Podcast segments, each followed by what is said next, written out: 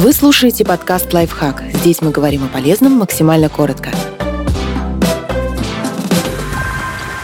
Чего начать, если хотите вести колонку или блог? Небольшая инструкция для новичков. Начните с понимания того, зачем нужны ваша колонка или блог. В чем польза для тех, кто будет их читать? И кто, кстати, ваш читатель? На какой платформе он будет следить за вами? Сколько ему лет, чем увлекается? Чем ваш блог будет отличаться от других проектов на схожую тематику? Ответив на эти вопросы, вы сможете сформулировать миссию колонки или блога. Попробуйте придумать темы 10-20 материалов. Все ли они ложатся в вашу концепцию? Будет ли вам что сказать спустя 20 текстов? Если да, Здорово, продолжайте. Затем начните писать. Самое сложное – побороть страх чистого листа. Например, можно попробовать составить план текста, а затем расширить его до статьи или написать сообщение другу с основными тезисами материала, а потом отшлифовать формулировки. Когда закончите текст, ненадолго отложите его в стол, а потом посмотрите свежим взглядом. Есть ли в материале выражения, которые ничего не сообщают читателю и безболезненно выпиливаются? Тяжелые для чтения формулировки, повторы, лишние или пропущенные запятые – Учитесь не просто писать, но и редактировать готовый текст. Когда материал покажется достаточно хорошим, можете опубликовать его в соцсетях или показать близким. Так вы увидите первую реакцию. Изучайте любую обратную связь и не пугайтесь негативных комментариев. Они тоже могут быть очень ценными. Не переживайте, что у вас нет знаний и опыта.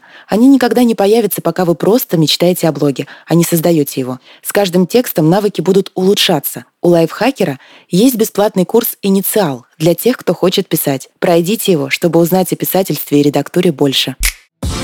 Подписывайтесь на подкаст «Лайфхак» на всех удобных платформах. Ставьте ему лайки и звездочки. Оставляйте комментарии. Услышимся!